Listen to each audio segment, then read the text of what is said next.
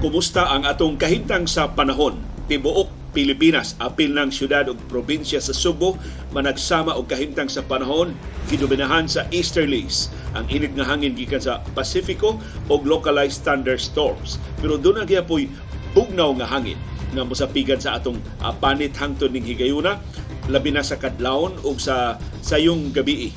Sus gabi giimbitar mi og usa ka party dito sa View kanang lamian kayong restaurant dito sa dayon na nimong saka sa tops. Sus perting tugnawa. May gani baga baga tong akong gisulob nga sinan si Iris kabalikon ko sa kinan kay mukuha sa iyang jacket. Perting tugnawa. So, malipayong tugnaw nga kabuntagon des bukirang mga barangay sa Cebu City, magkataas gud imong elevation, magkabugnaw ang imong temperatura. Labi na karon sa nga sayong uh, kabuntagon. Samtang ang atong presyo sa lana madayon ang laslas karong taon-taon ipatuma na sa kasagaran sa mga oil companies ang dakong laslas sa presyo sa lana. Pero paglikli na ko sa world market ni Saka og 1% ang presyo sa lana sa merkado sa kalibutan atong subayon unsay hinungdan. Labi na kining pasidaan sa krisis sa mga bangko sa tibuok kalibutan. Unsay latest na tabang ba ang sitwasyon nga gipalit ang Credit Suisse nga mao'y sunod na problema nga bangko sa iyang labing dakong karibal sa Switzerland. O nikatap na ang African Swine Fever, ginganlan na sa Department of Agriculture ang lima ka lugar nga gikatapan sa ASF duha ka syudad tulo ka lungsod. Ang Cebu City natakda na ang Bugo City sa amihanang Subo natakda na sab ang lungsod sa Sibunga nasilingan ra syudad sa Karkar natakda na ang lungsod sa Tuburan sa Kasad pang Subo natakda na sab ang lungsod sa Liluan sa diri sa ng Subo, silingan na mos konsolasyon natakda na sab sa COVID-19. Doon natay latest karong taon-taon. Samtang nagpabiling manageable ang atong bag mga kaso sa COVID-19 dinhi sa Subo, Central Visayas ug sa tibuok Pilipinas. Giapura na ang Senado pag-imbestigar ining binilyon ka pesos na sab nga gidurahang anomalya sa Land Transportation Office. Amot ang Senado mo mag di ganahan mo kihol og mga transaksyon nga makaigo sa administrasyon. Suma nilihok bagod ang Senate Blue Ribbon Committee sa dugay na kay auhag ni Senador Risa Hontiveros sa pag-imbestigar ining state-sponsored sugar smuggling nga wa pa kapagawas og sugar order si presidente Ferdinand Marcos Jr. ni pili na og mga importers og nihatag na go signal sa importasyon sa asukar. Murag kining administrasyon na selective ang ilang pagpatuman sa rule of law o ilang mga kaatbang mo'y kanunay maig-an sa mga balaod. Kay tinuod sa investigasyon sa pagpangis nga pagpatay ni Gobernador Ruel Digamo ug angay lang nga paspasan ang investigasyon, askang paspasang nadakpan sa mga suspitsado, askang paspasang napasaka ang mga kaso, makaingog sana all ang ubang mga kasong gilawa-lawaan sa pagpabaya na tanggong sa atong mga hukmanan sud na sa daghan o yamot nga katuigan. Doon sa update sa International Criminal Court ang mga gihante sa ICC batok ni kanhi presidente Rodrigo Duterte niingon ang labing dakong pruiba na ang gobyerno sa Pilipinas nagbugal-bugal lang wa gyud mutarong pagpangimbestigar sa mga pasangil sa laktod nga pinatyanay atol sa kampanya batok sa illegal nga druga sa niaging unom ka tuig. Hangtod karon wa gyud bisan hisgot na lang ang gobyerno sa Pilipinas mag-imbestigar. Ni kanhi presidente Rodrigo Duterte daghan kay sila mga dokumento nga nasumiter daghan kay mga pasangil nga naluwatan. Kasi kanhi presidente Duterte mo utok sa laktod nga pinatyanay pero nakadungog ba mo sa taga Department of Justice? Nakabati ba mo sa taga Office of the Solicitor General? Nakat timaan ba mo nga ni sulti bisag kausa na lang ang Malacanang nga iapil nila sa pag-imbestigar ang posibleng kalampigitan sa kanhi presidente? Sa iyang bahin ang ICC prosecutor nga si Karim Khan mao na karoy target sa Russia. Ang Russia nilusad og criminal investigation batok ni Khan og sa mga huwes sa International Criminal Court kan awa ning Russia mura sang Duterte. Muris back dayon og unsa may ilang basis sa pag-imbestigar nilang Khan og kaubanan. Pero si Khan niingon lahutay mo giginahanglan kay kundi panalipdan ang balaod karon posibleng wa na tay balaod nga kakapyutan. Ug doon na tay update sa Philippine Basketball Association ug sa National Basketball Association. Pagtuki sa labing mahinungdanong mga balita o kontrobersiya sa sugo sa nasod ug sa kalibutan pagsuway pagtugkad sa mga implikasyon sa atong tagsa-tagsa ka kinabuhi ug panginabuhi. Baruganan kada alas 6 sa buntag mauna ni ang among Baruganan.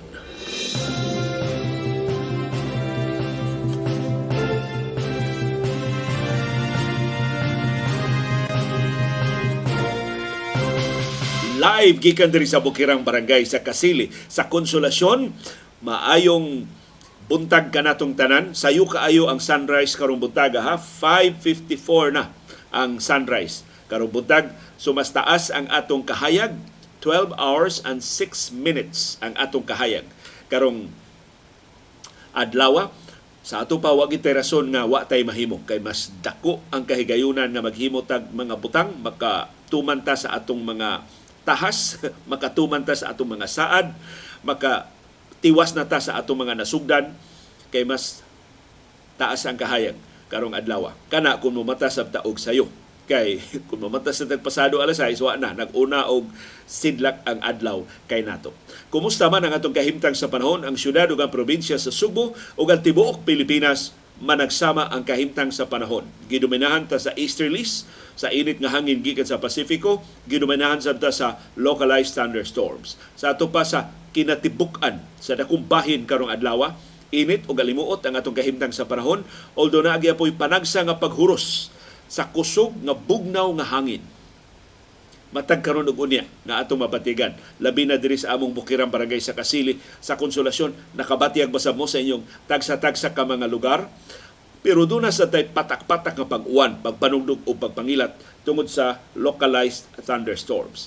In fact, bisag giingnan tang maayo ang atong kahimtang sa panahon tibok semana karong semana ha ni pasidaan gihapon ang pag-asa sa posibilidad sa pagbaha o sa pagdahili sa yuta atul sa severe thunderstorms. So kini mo paniguro na lang sa pag-asa nga mingon silang maayong kahimtang sa panahon pero just in case dunay uwan covered gihapon sila sa bisan unsay mahitabo sa atong kahimtang sa panahon karong adlaw. Samtang ang National Water Resources Board NWRB ni pasidaan na sa posibleng kanihit sa supply sa tubig sa umaabot nga mga adlaw labi na kun matinuod nga mubanos ang El Nino unya sa Hulyo, sugod sa Hulyo karong tuiga. Matod sa NWRB, ang mas menos, mas pa menos pa, ang menos nga uwan resulta sa El Nino mo resulta sa lower dam water levels ug sa reduced irrigation supply. So apektado ini ang nagsalig sa mga dams para in sa ilang mga panguma. And of course, kita nga nagsalig sa groundwater sa isip ato mga tinubdan sa tubig mainom o sa mga tubig atong gamiton diha sa atong mga Pinoy-anan. Matod sa Department of Agriculture, atol sa El Nino atong 2018 hangtod sa 2019 ang kinatibuk ang kadaot sa agrikultura ni abot og 8 bilyones pesos. 250 mil ka mga mag-uuma ang naapektuhan.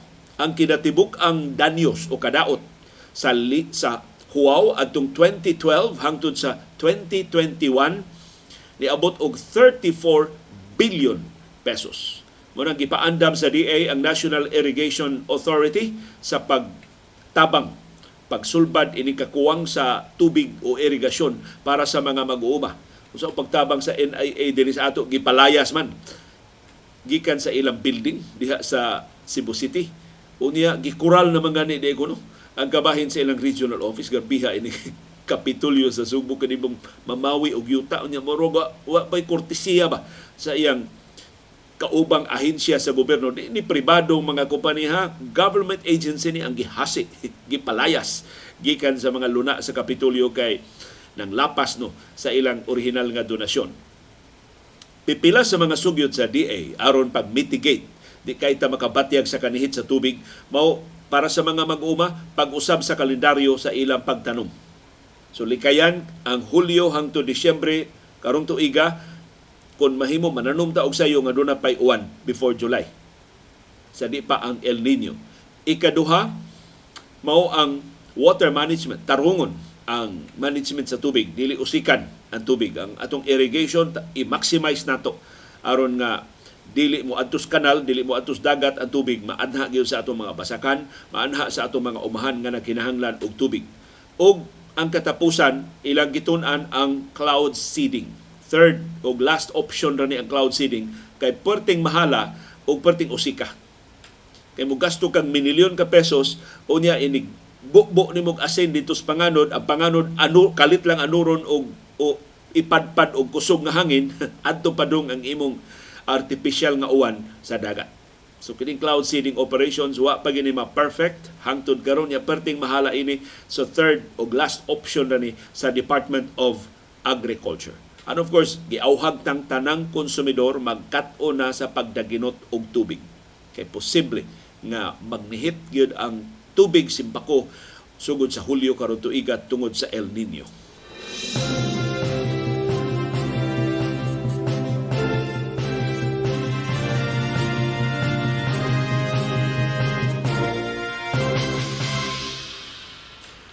Og nadayon gyud karong buntaga ang dakong laslas sa presyo sa mga produkto sa lana gipatuman na sa mga oil companies sa ilang mga gasoline stations dinhi sa Subo ug sa tibuok Pilipinas ang mosunod nga laslas sa presyo. Ang krudo gilaslasan og 1.85 kada litro. Ang presyo sa gasolina gilaslasan og 1.20 kada litro. Ang presyo sa kerosene gilaslasan og 2 pesos kada litro. Kini tungod ang pagtibugsok sa dakong tibugsok sa presyo sa lana sa niaging semana tungod sa kabalaka sa atong mga industriya sa bangko nga maapektuhan sila sa bank closure sa Estados Unidos o sa problema sa Credit Suisse ang ikaduhang labing dako na bangko sa labing karaan nga bangko sa tibok kalibutan diha sa Switzerland.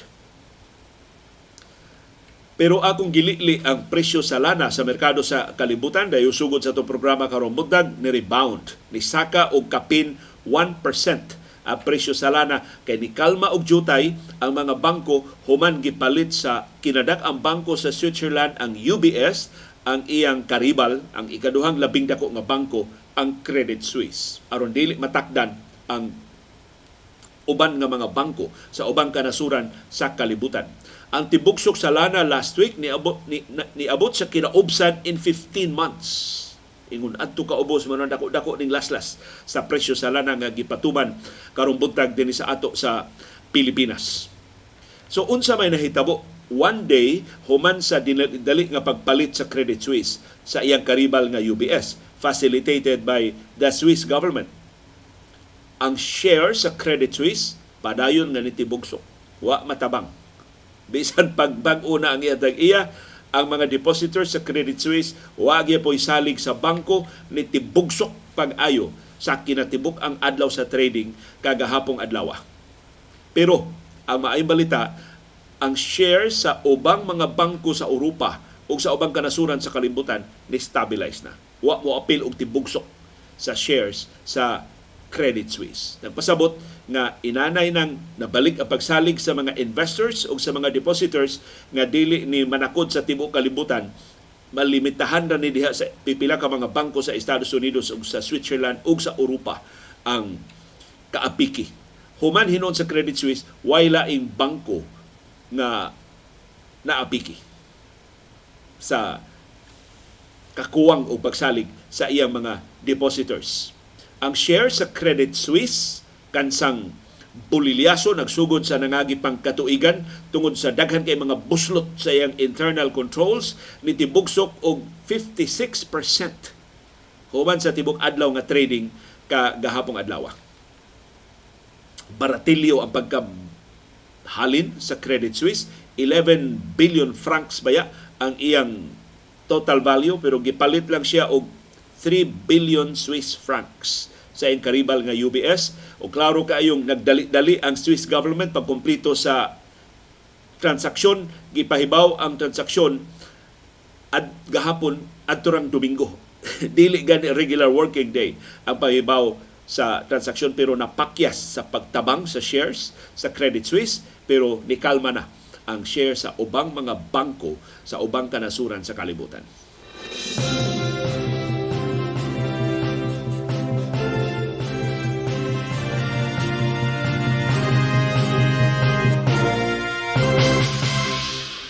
Og na tinuod ang atong kahadlok ni katap sa mas daghang mga lugar sa Subo ang African swine fever.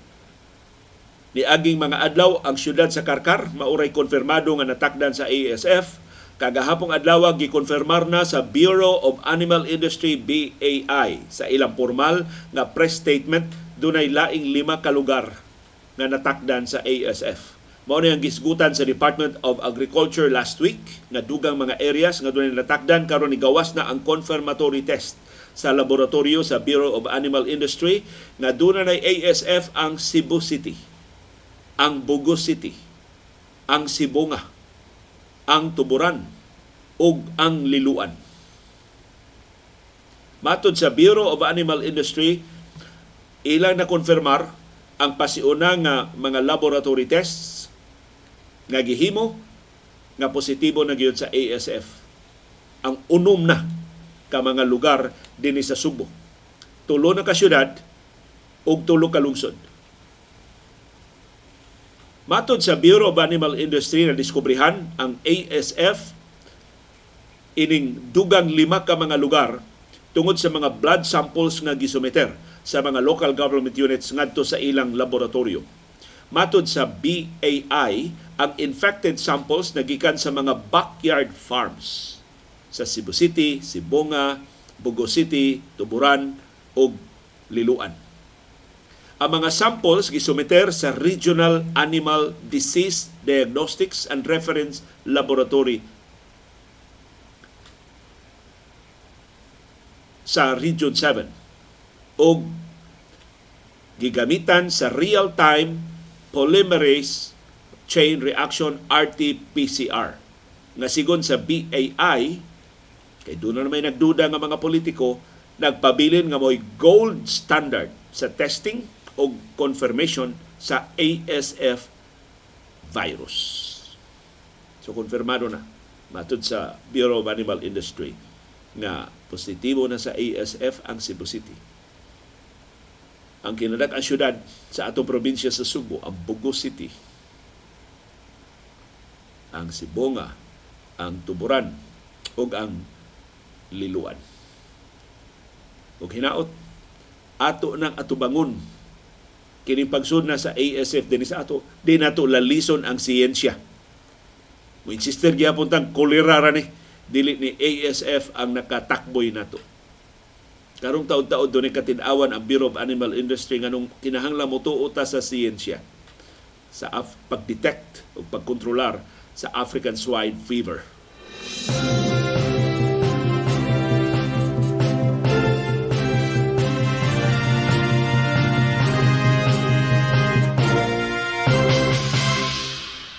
ug sa makausapan na pamatud-an sa Cebu City Government nasandig sila sa siyensya. Di nila nalison ang tinuod nga mga eksperto sa African swine fever.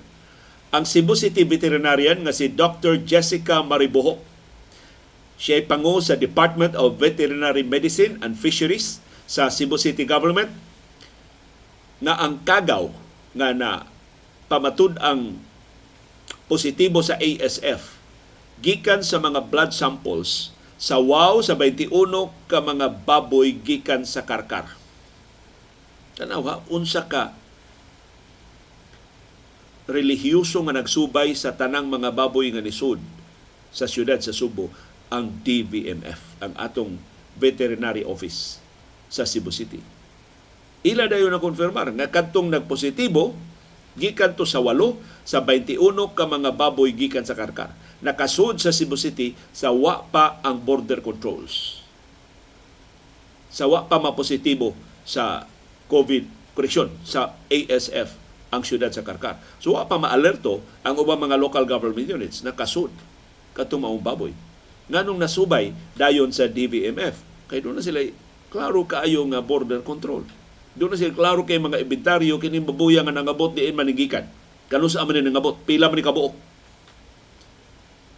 So, ang DBMF may nanguha sa blood samples, ila sang na-accounted for na gikan ni sa 8 sa 21 ka mga baboy gikan sa Karkar. O diha ra ni sa backyard farm sa usa ka urban barangay sa Cebu City.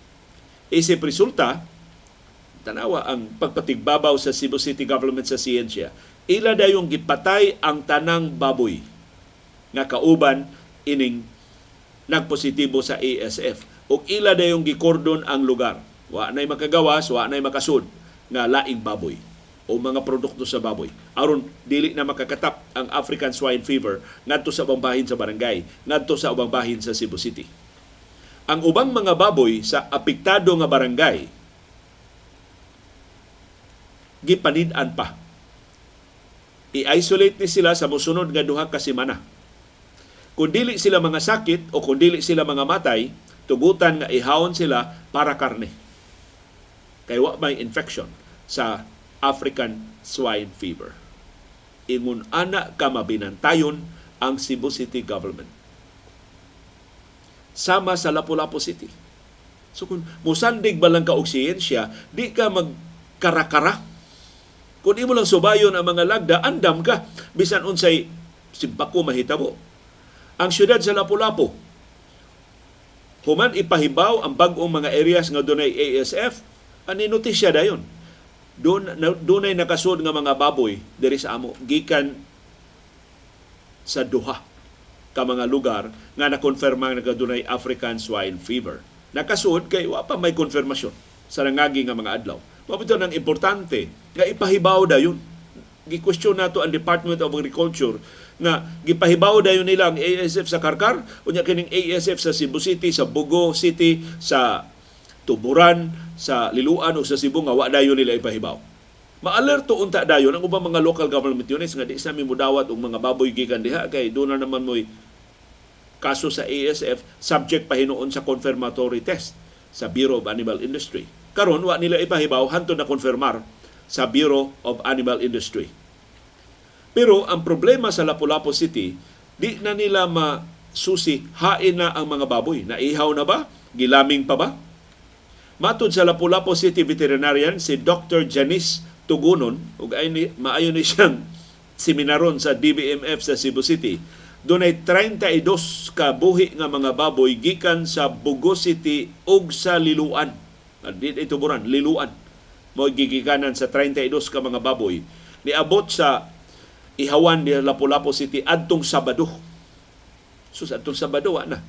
Nakonfirmar na sa DA nga dunay mga ASF cases sa Liluan ug sa Bugo. Pero wa ipahibaw ang lugar. Gahapon nagipahibaw kay nakonfirmar na sa laboratorio sa Bureau of Animal Industry. So Dr. Ventura angay ka wow sa imong pagtago sa kasayuran, posible nakatabang kas pagkatap hinuon sa ASF sa ubang mga lugar. Si Tuguno na interview sa Sunstar Cebu niingon nga dunay 220 ka mga buhi nga baboy sa ihawan sa Lapu-Lapu pag-abot atong 32 ka baboy gikan sa Bugo ug sa Liluan. So posible nagtinakdanay. Kining ihawan sa syudad sa Lapu-Lapu na may mutang sa barangay Pusok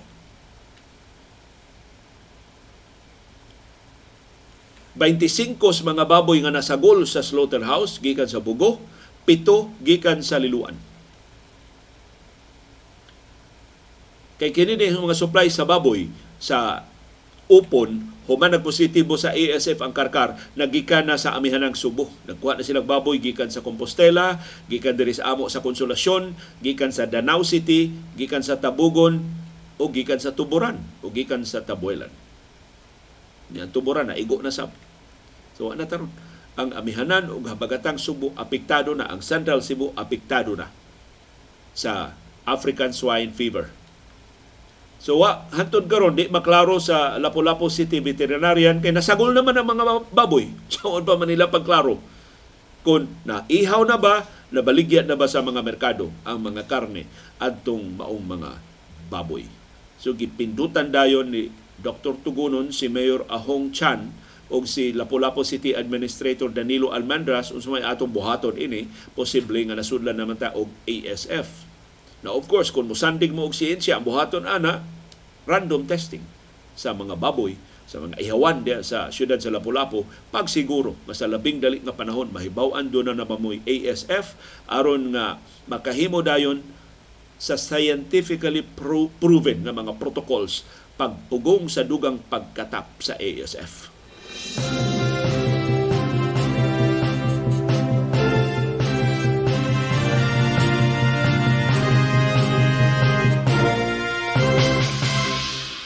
Og atubangan sa pagduda sa pipila ka mga politiko dinhi sa Subo. Although usara maning perting sabaa o perting isuga nga nilalis sa mga protocol sa Department of Agriculture sa pagkontrolar sa African swine fever, gipahibaw sa Bureau of Animal Industry nga kini mga lagda nga ilang gipatuman dili ni hinulbot gikan sa ilang buhok. Mauni ang mga lagda giumol sa World Organization for Animal Health. WUHA. WUA. WOAH. Mausam ni ang samang mga lagda gipatuman sa Food and Agriculture Organization sa United Nations. So mauning mga lagda gipatuman sa tanang kanasuran sa kalibutan. Unsaon pag-detect, unsaon pag-control ang ASF. Ang lagda nagkanayon nga ang tanang mga baboy nga nagpositibo sa ASF ug ang tanang mga baboy nga nahimutang sud sa usa ka kilometro nga radius patyon. Mao na ilagda. Pero dinhi sa Pilipinas giusab sa Department of Agriculture ang lagda. Nagtuob-tuob ang atong DA pag-usab. Imbis usa ka kilometro, 500 meter radius na lang aron nga dili maapiki ang panginabuhi sa mga mag-uuma. Di ka ni mo posibleng hinungdan nganong hangtod karon padayon og nisamot man hinuon pagkatap ang ASF dinhi sa Pilipinas kay atong gibuot-buutan og usab ang lagda. Imbis 1 kilometer radius ang pinatianay sa mga baboy atong gilaslasan og katunga 500 meter radius na lang ang atong gipatuman. Matod sa Bureau of Animal Industry na pinagi sa National ASF Prevention and Control Program, ilang higpit gipatuman kining maong protokol. Ang pagpatay sa mga baboy gihimo sa tanang kanasuran sa kalibutan isip most logical and tested means to contain the virus in the affected area. So di ni mahimong lalisod lang og politiko diri sa ato naglakip ang control measures sa istrikto nga biosecurity measures o execution sa control strategies sama sa depopulation. Pagpatay sa mga baboy og surveillance. Pero niangkon ang Bureau of Animal Industry, highly dependent sila sa mga local government units o sa mga negosyante sa baboy. Kung palusot-lusutan ang mga lagda sa DA, wa sila mahimo Kay ang LGUs man may dunay mga tao. Ilaman ang barangay tanod, ilaman ang mga pulis. Wa may igo nga tao ang Bureau of Animal Industry mag-checkpoint diha sa atong kadalanan. Unsa maning World Organization of Animal Health intergovernmental organization ni nga nag-coordinate, nagsuporta ug nag-promote sa animal disease control sa ato pa kahugpungan ni sa nagkalilain nga mga gobyerno sa kalibutan. Ug naa ni magbase sa Paris sa Fransya. Pero sa yun sa yunon lang og lali sa politiko dinhi sa ato dili na ASF kolera na na. Kanang inyong testing dili na reliable ni ay pribadong laboratorio nga among gikontrata hinautoy nakakwarta anang kontrataha mauna ni ang among tuuhan. Dili na ang laboratorio sa Department of Agriculture o sa Bureau of Animal Industry. Askan paita sayon-sayon nung nagbalibag sa bintana ang mga lagda kung masukwahi na sa politikanhon nila nga mga interes.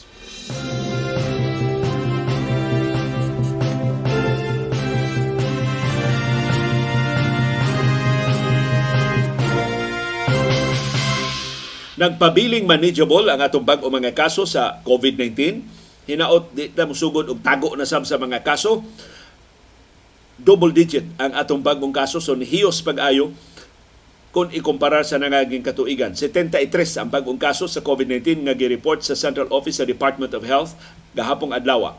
Ang atong active cases 9,223 ang mga pasyente nga nasa atong mga ospital o isolation facilities. Dinis ato sa Central Visayas, balik ta og single digit lima ang atong bag-o mga kaso sa COVID-19. Although gamay lang nga pahimatngon kining maong figures weekend figures ni na dagha mga laboratorio wa mag-testing. Ang Cebu City mao nahimutangan sa mayoriya sa lima ka bag-ong kaso sa Central Visayas dunay tulo. Ang Cebu Province dunay usa, Ang Bohol Province dunay usa. Ang Lapu-Lapu City, way bagong kaso sa COVID-19. Negros Oriental, way bagong kaso. Mandawi City, way bagong kaso. Ang Sikihor, labaw pang way bagong kaso sa COVID-19. Ang atong active cases, nagpabilin nga kapin sa lima kagatos, 523 ang active cases sa Tibok Central Visayas. Ang kinadaghanan og active cases mao gihapon ang Cebu City. Doon ay 172 kaaktibo nga mga kaso. So mao ni ang himutangan sa mga ospital ug isolation facilities sa Cebu City hangtod gahapon. Ang Cebu Province mo ikaduha, doon ay 167 ka active cases. Ang Lapu-Lapu City, mao ikatulo, doon ay 50 ka active cases. Ikaupat ang Bohol, doon ay 47 ka active cases. Ika lima ang Negros Oriental, doon ay 46 ka active cases. Ikaunom ang Mandawi City, doon ay 38 ka active cases. Ikapito ang Sikihor, doon ay tuto na lang ka active cases. Gidudahan ni noon ang duha ini na ayo na wa ma-update ang database sa Department of Health. Nevertheless, di lang gihapon ta mo kumpiyansa. Di lang gihapon ta tangtang sa tong face mask sa crowded areas. Di lang gihapon ta mo appeal sa wa kinahanglan ng mga tapok-tapok o tabang lang gihapon tag badlong sa mga kiat-kiat.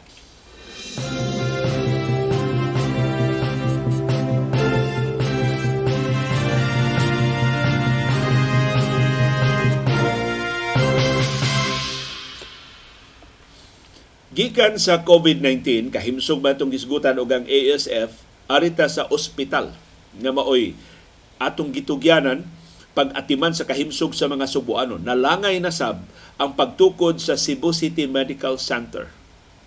Sus, pila na ni katuig nga nalangay ang CCMC hangtod karon way klaro kinsay bag-ong kontraktor.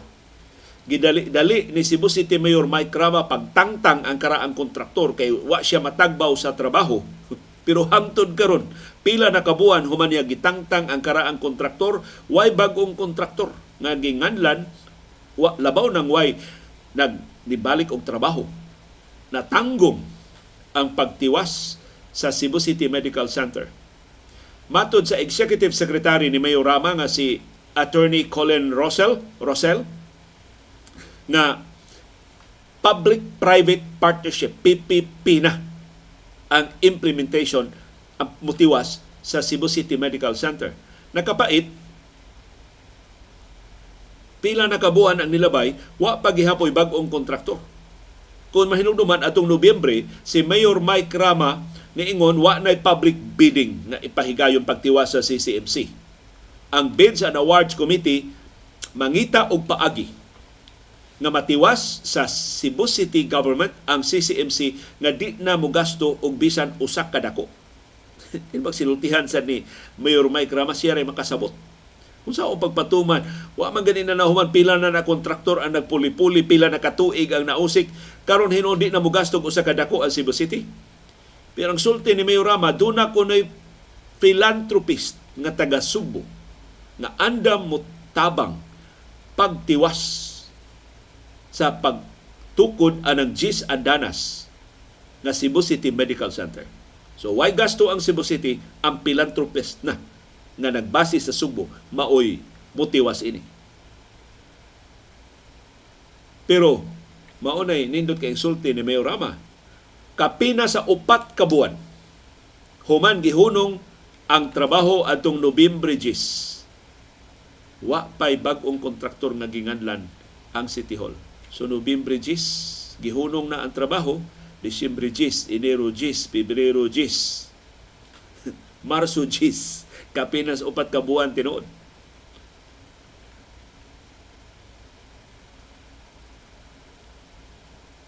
Matod ni Mayor Rama, iyang gihunong tong karaang kontraktor kay langay kaayo ang trabaho. Putong iyang gipalayas ang joint venture sa MA Sikat o AVEX o AVEX Corporation. Bisan kon ang kontrata nagtumbok nga tiwason ang proyekto sud sa 19 ka buwan. Pero pitura ka buwan nga nagtrabaho ang Sikat o ang AVEX, gipalagpot na silang mayorama kay langay kuno kaayo ang trabaho. Na, kapinas upat ka buwan, human palagputa ang langayan nga mga kontraktor, otro siyang langayan. Wa pay bag-ong kontraktor nga iyang gitudlo. iyang gitahasan pagtiwas sa proyekto. Atol sa 86 Charter Day anniversary adtong Pebrero 24, gipahibaw na sab ni Mayorama nga ang CCMC fully functional na by November 2023. May kini siya muhimo og mga target ba? Nya di siya katuman. Ang original nga target pagtiwas sa CCMC katong iyang birthday. Kana bitaw it's all about him. Murag mas importante siya kaysa pagtiwas sa proyekto. Kung tanawa ra ka ng gipakaingong mayorama ang iyang pagarpar, iyang preskon, makatiwas. Makatukod na sa Cebu City Medical Center. Ang MEC CAT mo'y nakadaog sa bidding atong April 2022. So niaging tuig.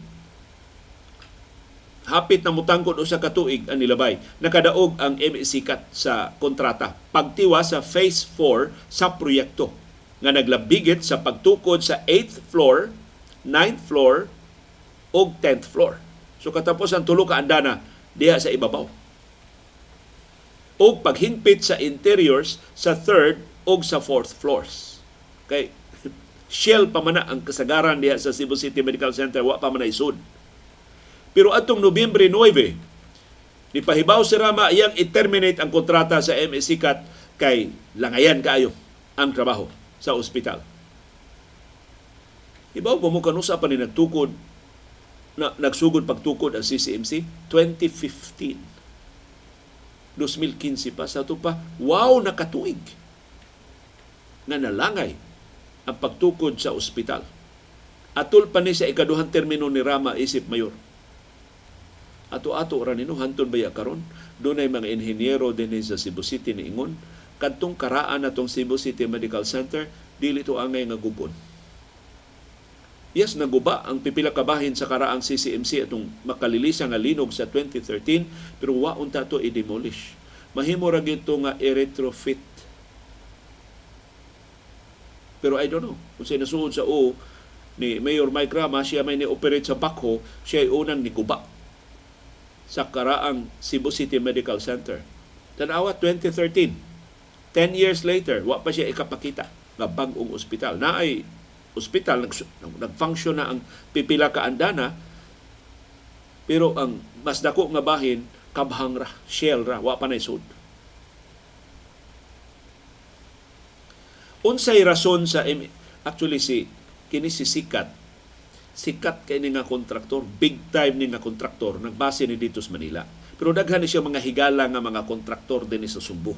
Ug mga higala mga negosyante din sa Subo. So gisungog no siya sa mga higala, Michael, kay si Michael Sikat man ang imi Sikat. Michael, uh, anong nangyari sa tokayo mo? Bakit palagi kang inaway sa media? Isigiham ni siya bomba, bombardiyong Mike Ramos media. Si Sikat, pero buutan ko ni Michael Sikat, ingon ko ni si Michael, awa, ayaw ko na. So siya mismo ni surrender na. Kahibaw mo unsay rason nga nung nalangay ang MEC Kat, wa matagbaw sa Mayor Mike Ramos sa ilang trabaho lehitimo kayo ang ilang rason.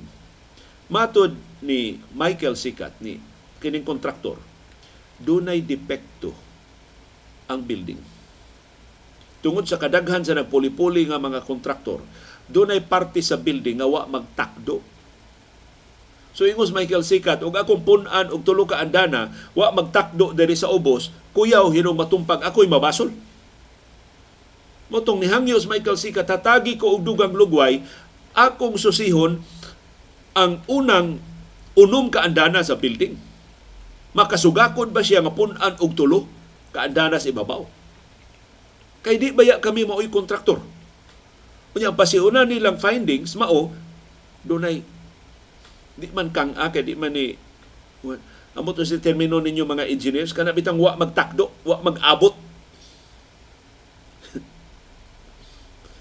Kay lain-lain laging kontraktor sa first six floors sa building. So, unya doon na sila nakitaan nga murag kuan ba nga dili safe. In other words, ang pag-construct sa additional three floors. Lehitimo kay nang maong concern para sa usa ka reputable firm like MEC Cat Construction. Pero sa Mayor Mike Rama, di maminaw. Kay dako naman kay trabahoon. Nya iya ning dakong sa ngano nga pataka la silang pili puli-puli o mga kontraktor. Sumura na ni og putahe sa pagkaon tigpamahaw man gyud nga lain-laing kusinero. Ang unang kusinero naghimog iyang kaugalingong mga lamas og timpla, ikaduhang kusinero mahibaw unsa nay lamas unsa nay timpla gihimo sa unang kusinero. Ang ikatulong kusinero labaw pa. Wa na siya kasabot sa parat-parat nga aslom-aslom nga tamis-tamis nga pait-pait. Timpla pa kani o nas- nasagulan na nigdi mao. Ang putahe. Puto maniguro siya ako sa ako sa tan-awon. Kung ako ning punan, di ba ni mo samot mo silaob na hinuon ni putahe ah. Mahugno na hinuon ni building nga simbako. Ambot kinsa ni pilantropo nga giingon ni Mayor Mike Rama nga mo trabaho ini nganong wa pay lihok kapin na sa upat ka buwan human siya ni pasalig nga wa nay gasto ang Cebu City o giusban yung pasalig Pebrero nga functional na ang Cebu City Medical Center sa Nobyembre karong tuiga. Kinis Mayor Rama, may man kay ni muhisgot sa iyang mga katiguangan. Palaban rin siya siyang mga katiguangan nga sila ng umol sa Cebu City. Naigo ka Mayor Mike Rama sa panultihon sa atong katiguangan. Na kung ang pagbuhat sama pakasayon sa pagsulti ang tanang payag Kastilyo na karon.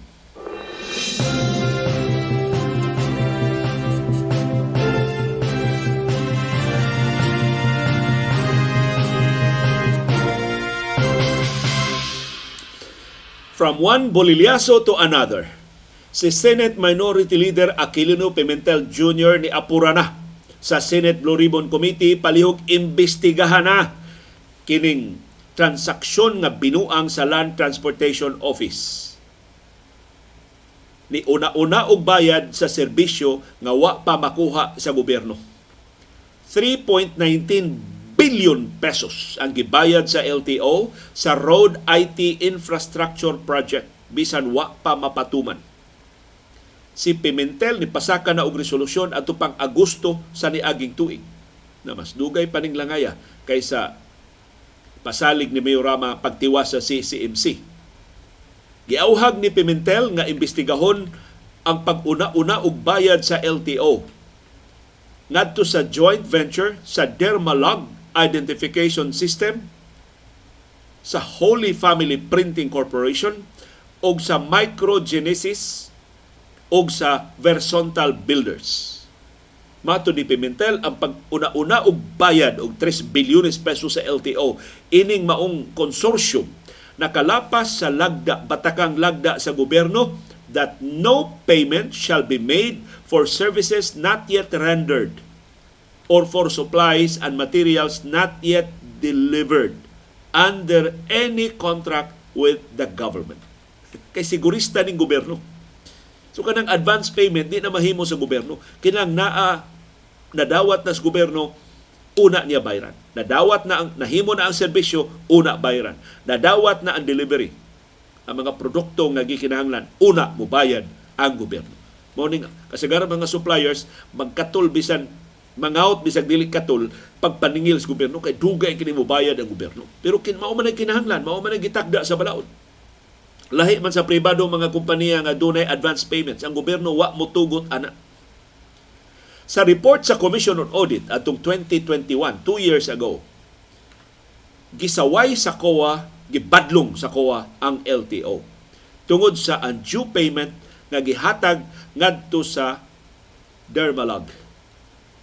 Mao ni ang 3.19 billion pesos gibayad na bisan incomplete ang turnover sa Road IT Infrastructure Project. Na tungod kay wa makomplito kini maong proyekto, matod ni Pimentel, daghan kaayong bulilyaso na hiaguman ang Land Transportation Office. So ni bayad na upasiuna illegal ng daan ni resulta pagyud sa inefficiencies sa operasyon sa LTO na nahimong okasyon na hinuon sa korupsyon. Kaya kung maglangay-langay ang mga transaksyon sa LTO, musod man ang mga fixers. Makapangilkil man diha ang tagasud o tagagawas sa Land Transportation Office. So pipila ini mga unresolved issues sa LTO nga napanid-an ni Pimentel nga wa masulbad ining kontrata sa Dermalog mao ang kalangay sa mga transaksyon sa nagalilain nga mga LTO offices. Apil na ang langay murag umang nga processing sa mga dokumento sa pagkuha og driver's license o renewal sa driver's licenses. Langay sab kayo ang rehistrasyon sa mga sakyanan. Og dihang gisukit-sukit ang LTO, gibasol ang bagong IT system sa Dermalog kay wa pa no ma-turnover ngadto nila. So niingon si Pimentel, dinalian ang panginahanglan ining maong investigasyon nga nung wa pa man ni imbestigaha hangtod karon. Na kini Senate Blue Committee klaro kay nga selective ang ilang pagtan-aw sa mga investigasyon nga ilang ilusan. Si Senador Risa Hontiveros, pila na kasimana ang nilabay. Nibutyag, abunda og mga dokumento o mga ebidensya nga ang gobyerno ni Presidente Ferdinand Marcos Jr. mo'y nag-ismagol og asukar. Ni pasodag 260 ka containers, 20-footer containers nga puno sa asukar gikan sa Thailand nga wa pay sugar order nga napirmahan. Wa pay sugar order nga napublikar. Wa pay sugar importation nga natugutan. Maigo man ang administrasyon, nagpalingog-lingog ang Senate Blue Ribbon Committee sa auhag ni Hontiveros.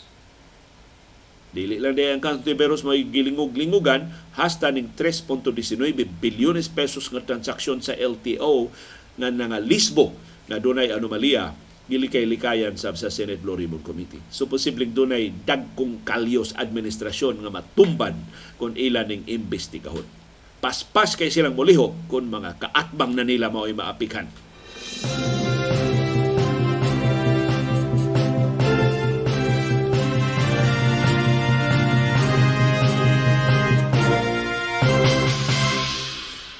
Sa mga kaatbang nga naapiki atong gipasabot mao si kongresista Arnolfo Teves Jr. In kaayo si Teves sa niaging administrasyon kay namariente man siya ni kongresista Paulo Duterte. Ang anak sa kanhi presidente igsuon sa karon vice presidente. Pero karon sa Marcos administration murag way amor, way pabor nga ihatag ngadto ni Teves. Murag pinaspasay although wa ta mamanaway ha maayo ni. Pero sana all i-apply ni sa tanang mga kaso di lang sa ilang mga politikan ng kaatbang. Karon ang usa sa mga trabahante ni Tebes ni pasaka og reklamo batok sa mga pulis nga iyang gipasangilang ni hasi og illegal nga nitanggong niya.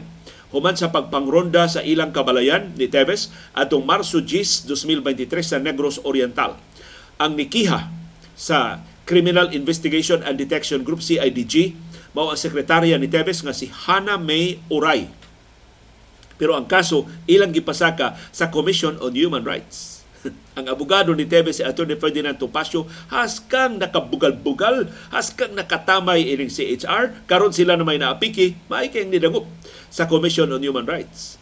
Matod ni Uray, siya ug ang iyang bana apil sa gidakop sa CIDG atol sa pag-serve sa search warrant sa pipila ka kabalayan sa Negros Oriental nga gipasanginlan nga nagtago og ilegal nga mga armas o mga eksplosibo ni kongresista Arnolfo Teves. Ang raids naglakip sa bay nilang Uray ug sa mga bay ni Teves nga iyang gitrabahoan isip payroll officer. So giilan siya sa kapulisan nga sekretarya pero ang iya jud title payroll officer siya ni Teves.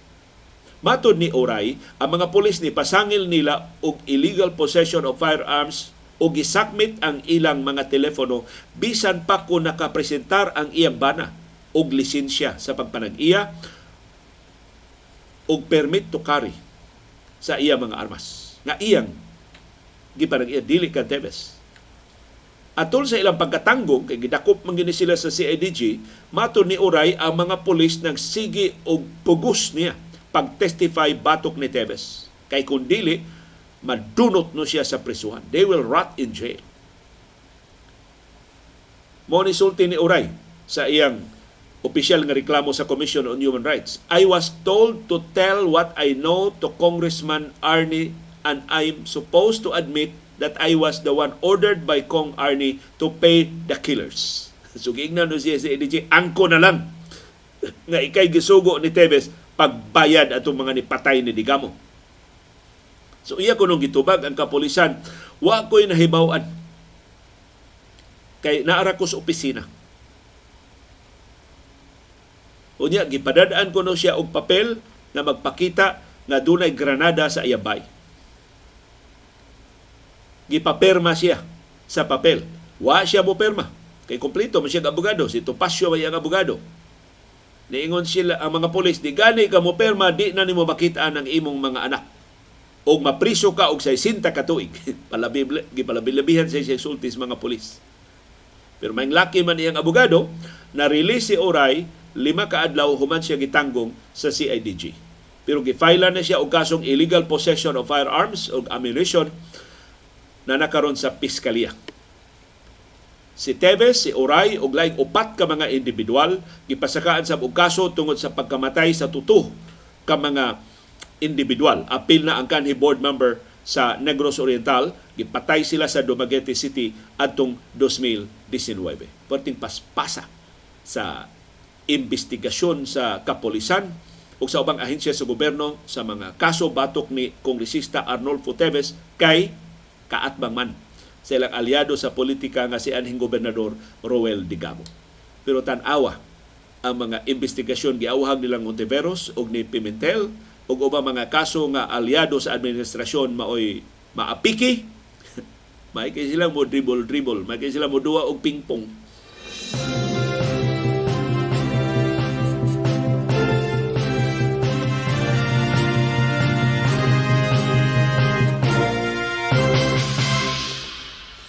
As kanindota sa unang hugpong sa mga turista, although di ni sila mga turista, mga sakop ni sila sa planning group, sa technical working group na mupalambo na turismo sa West Philippine Sea. Nakaabot na gid sila bisag gibabagbabaga ng ilang barko sa taga China. Ang mga bisita pagdunggo nila sa Pag-asa Island, paghingpit na sa Great Kalayaan Expedition, nakasinati og talagsaong gasa gikan sa kinaiyahan. Ipakita silang ebidensya unsa kaabunda ang marine resources sa West Philippine Sea. Sila'y unang grupo nga nakaabot sa Pag-asa Island sa programa sa munisipyo sa Kalayaan pag-promote sa adventure tourism diha sa Pag-asa Island. Labi na sa mga game fishers o sa mga divers nangisda ang mga mga bisita lima ka gatos ra ka metro gikan sa baybayon sa Pag-asa Island. Sus. Human lang sa pipila ka gutlo sa ilang pag taon sa ilang taga, gikubit dayon ug dako kayong isda. Hibaw mo pila ilang nakuha? Tuna nga 70 ka kilo. Sus, grabe ha. Bugata na tuna ha. 70 kilos nga tuna mo ilang nakuha. Sayon sayunon dako na ng gidakunas isda diha sa Pag-asa Island. Munang abunda kaayo pusugot batang luguso na sa China. Hutdon ang atong marine resources diha sa West Philippine Sea. So matod sa kadaguan sa Philippine Navy nga mo ni escort ining unang grupo sa mga turista dito sa Pag-asa Island, kung pag-uusapan natin yung rich marine resources, marami rito. Yung mga isdang malalaki, pag nag-dive kayo, mga corals, napakaganda. And even the environment, parang paraiso. Mo ni sales stock sa taga Navy, si Lieutenant Ray Ibay sa Philippine Navy. Maoy usas mga ni escort sa mga turista. Pero gikuyawan gihapon ang mga bisita sa Pag-asa Island kay nagpatrolya mas ilang palibot ang mga barko sa China.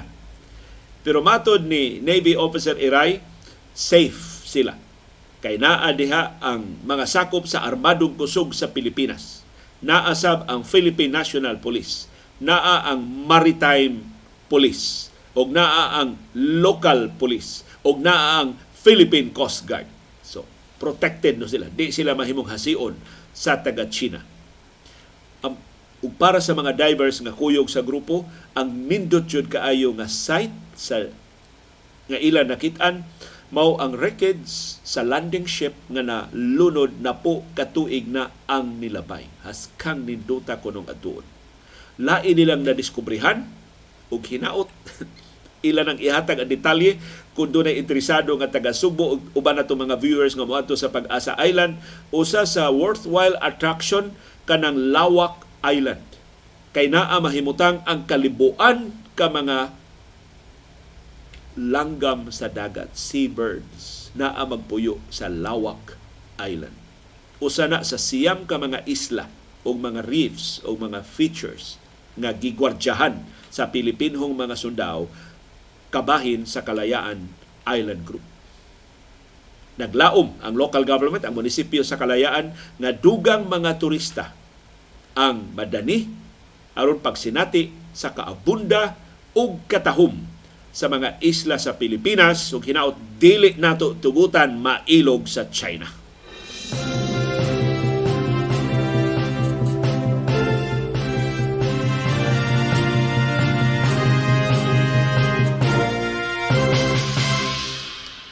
Ang gobyerno sa Pilipinas kanunay ni-insister dili ang ngayang musud ang International Criminal Court kay giimbestigar naman nila ang mga kaso. Pero ang mga kihante, kining complainants kan sa mga kaso maoy o mga ebidensya o mga testimonya maoy gipalig-on sa International Criminal Court paghimong formal investigation o posibleng pagpadakop na ni kanhi presidente Rodrigo Duterte niingon dunay glaring kaayo nga buslot nga magmatuod nga sayop ng pangangkon sa gobyerno nga ila nang giimbestigar ang mga kaso. Matod nila, ang Department of Justice, ang Office of the Solicitor General, si Presidente Ferdinand Marcos Jr., wa gyud maghisgot bisan kausa na lang na apilo nilang imbestigar si kanhi Presidente Rodrigo Duterte. Yet, ang tanang mga ebidensya, ang tanang pakilaban, nidangop naman eh sa mga ahensyas gobyerno kini mga kihante. Wa man sila tagda, mautong dito sila sa International Criminal Court ang tanan nila pasangin lag sentro ni Duterte nga mo'y utok sa laktod nga pinatianay sa kampanya batok sa illegal nga drugas. So, usa ni sa mga glaring kaayo nga examples nga untouchable gyud ang kanhi presidente. Mga patrolman ra ang mga mayukmok ra mga pulis mo giduot o mo'y na konbikto sa pipila ra ka mga kaso nga gipasaka sa korte. Sa iyang bahin, ang prosecutor sa International Criminal Court nga si Karim Khan niauhag sa mga nasod nga sakop sa ICC to find the stamina to deliver on justice. Nagkinahanglan og lahutay aron mapatigbabaw ang balaod ug ang hustisya. Si Khan nakigatubang sa mga nasod nga nipada sa ilang mga representante pagsusi unsaon nila pagsuporta ang International Criminal Court aron makapadayon pag-imbestigar di lang sa kaso sa Ukraine, di lang sa kaso sa Pilipinas, hasta kaso sa mga Rohingya sa Myanmar, hasta mga kaso sa ubang kanasuran nga wa intay laing kapaingnan ang mga biktima sa injustisya gawa sa International Criminal Court. Ug nindot kayong mensahe ni Karim Khan matud ni Khan kung dili ta mulahutay sa pagpanalipod sa balaod karon posible nga moabot within our lifetime ang panahon wa na tay kasandigan nga balaod. So kung di na mabadlong kining crimes against humanity, kung di na ito mapitol kining war crimes, kung di na ito masilutan ang mga naghimog genocide, posible nga mauni ang mudominar sa atong kalibutan, di na takapanalipod hasta sa atong kaugalingon. Pero tanawa ra kamaldito aning Russia, Mato sa Russia, nihimo silang ilang kaugalingong criminal investigation batok ni Karim Khan og sa mga huwes sa International Criminal Court. Ang ilang atraso, maura gyud ang ilang pagluwat og arrest warrant batok ni Russian President Vladimir Putin. So para ni Putin, mas bangis nga krimen ang pagpadakop niya kaysa iyang pagdagit sa mga bata gikan sa Ukraine, sa iyang pagtago sa mga bata dito sa Russia o pagpasagop sa mga ginikanan, pagpasagop sa mga bata sa mga tao nga wa gani nila mailhi. Ug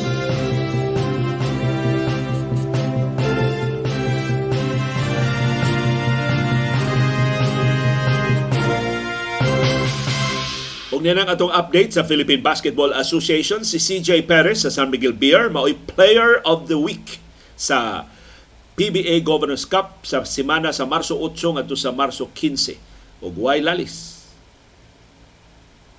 Kay si CJ Perez usa sa mga nitapak sa dako kayong hawang sa, i- sa, sa absence tungod sa injury ni Junmar Fajardo.